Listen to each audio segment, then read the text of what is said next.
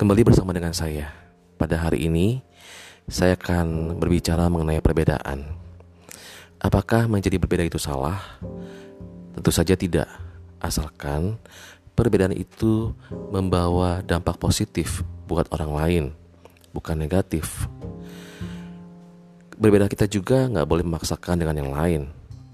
Artinya, kita nggak boleh membuat orang harus menerima perbedaan kita dengan apa pun juga. Tapi biarlah perbedaan kita itu bisa menjadi inspirasi buat orang lain.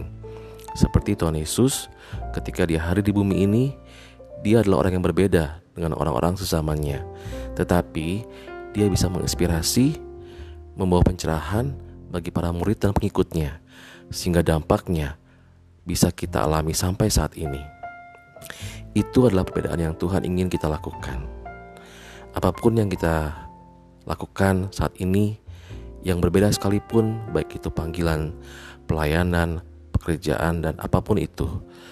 Kalau kita yakin dan percaya bahwa Tuhan yang memberikan itu sama kita, terus melangkah dengan iman kita. Jangan takut dan tetap kuat dalam Tuhan.